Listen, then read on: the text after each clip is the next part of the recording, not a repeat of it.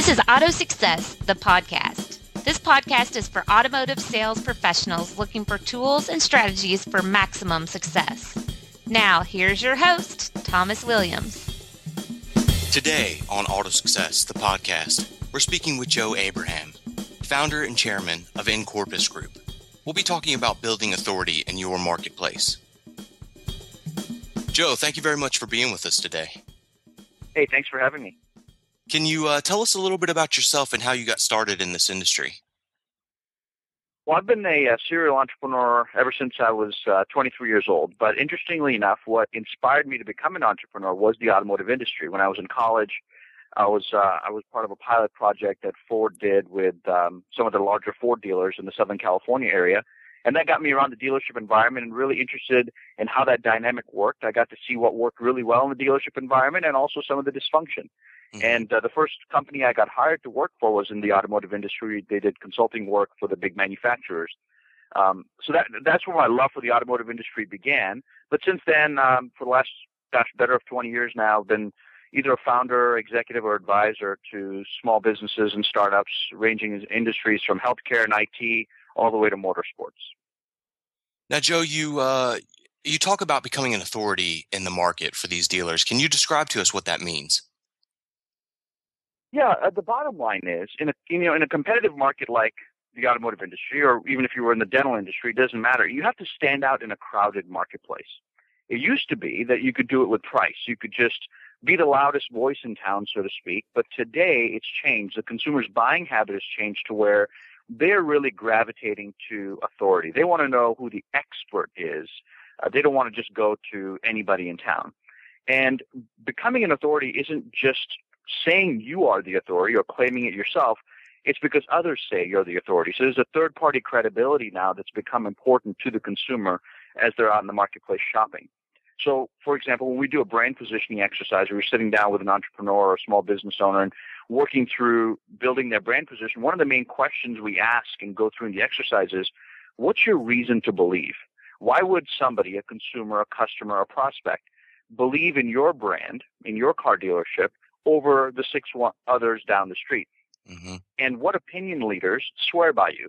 Uh, Google, for example, is a form of authority. If you come up high in search rankings, Google is essentially lending you their authority and saying to the searcher, of all the other websites I could have brought you, I'm bringing you this auto dealership, and that's a form of authority. Uh, past customers are a form of authority. Opinion leaders, you know, uh, experts in the automotive industry, bloggers are a form of authority. Uh, uh because people are following them and trusting their recommendation. People, bottom line is people aren't trusting the advertising as much anymore as they are the recommendation of an someone who they consider an authority. Mm-hmm. And I think you touched on them briefly there, Joe. But how is becoming known as an automotive authority in your community different, uh, you know, now versus a few years ago? Yeah, the old way used to be, uh, you, you, know, if you had the biggest Yellow Pages ad, or the, you were doing the most mailers in town, or you had the biggest magazine spreads. Basically, if your advertising was the loudest, you were, in a sense, considered an authority. The the consumer assumed, okay, if he's taking out the biggest ads, he must be the biggest in town, and therefore I'll get the best price and the best service. Mm-hmm. Or because you claim in your ad that you have the best service, people kind of bought into it. Today, it's more about um, how many fans do you have, how many followers do you have, how many reviews have been done on you, and uh, what's your page rank. Those are really some of the things that, at a very subconscious level, the consumer is looking for. They want to read about you before they arrive at your dealership. Mm-hmm. And can you describe what consumers are looking for in an authority in the modern sales landscape? Yeah, really, the consumer today is looking to be informed and educated first.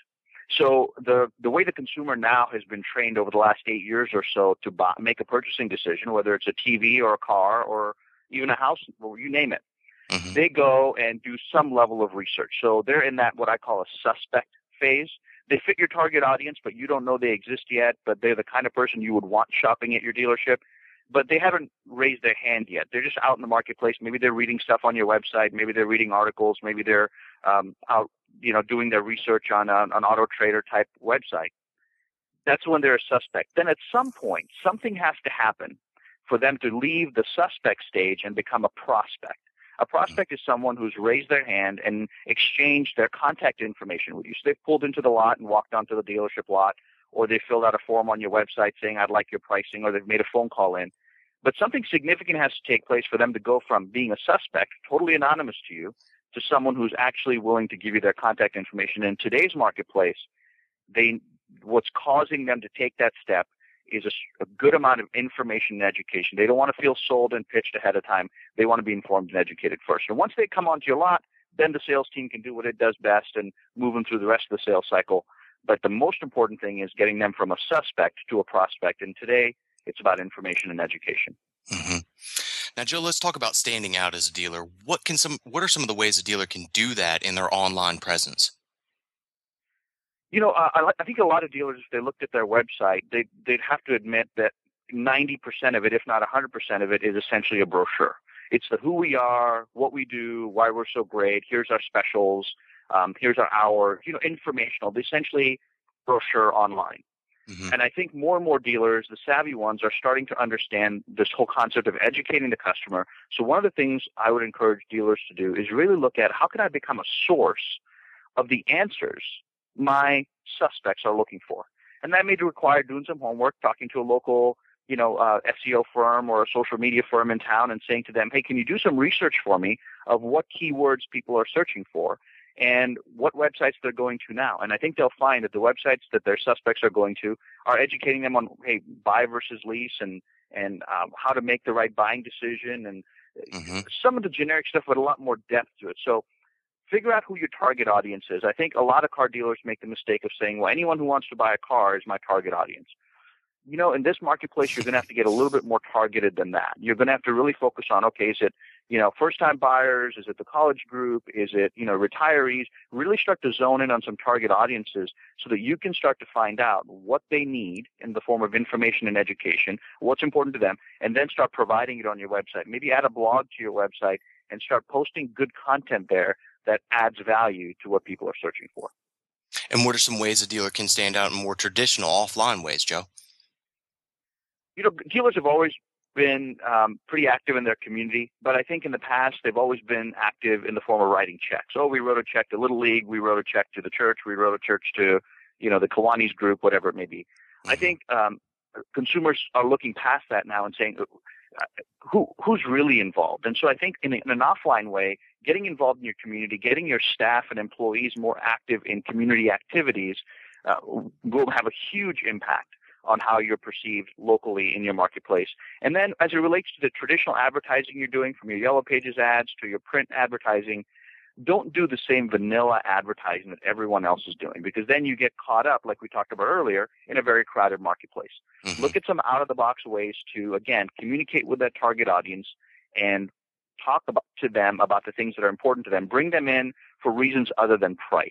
And I think you'll see some remarkable results based on the consumer that's shopping today. Okay, great. What one idea would you like our listeners to take with them about building authority in their market?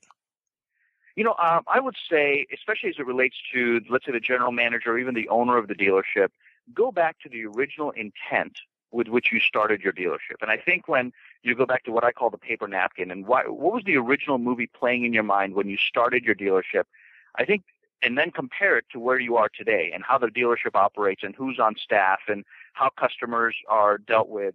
I think a lot of dealers will have a very much of an aha moment to go, you know, in the original movie, my employees looked different.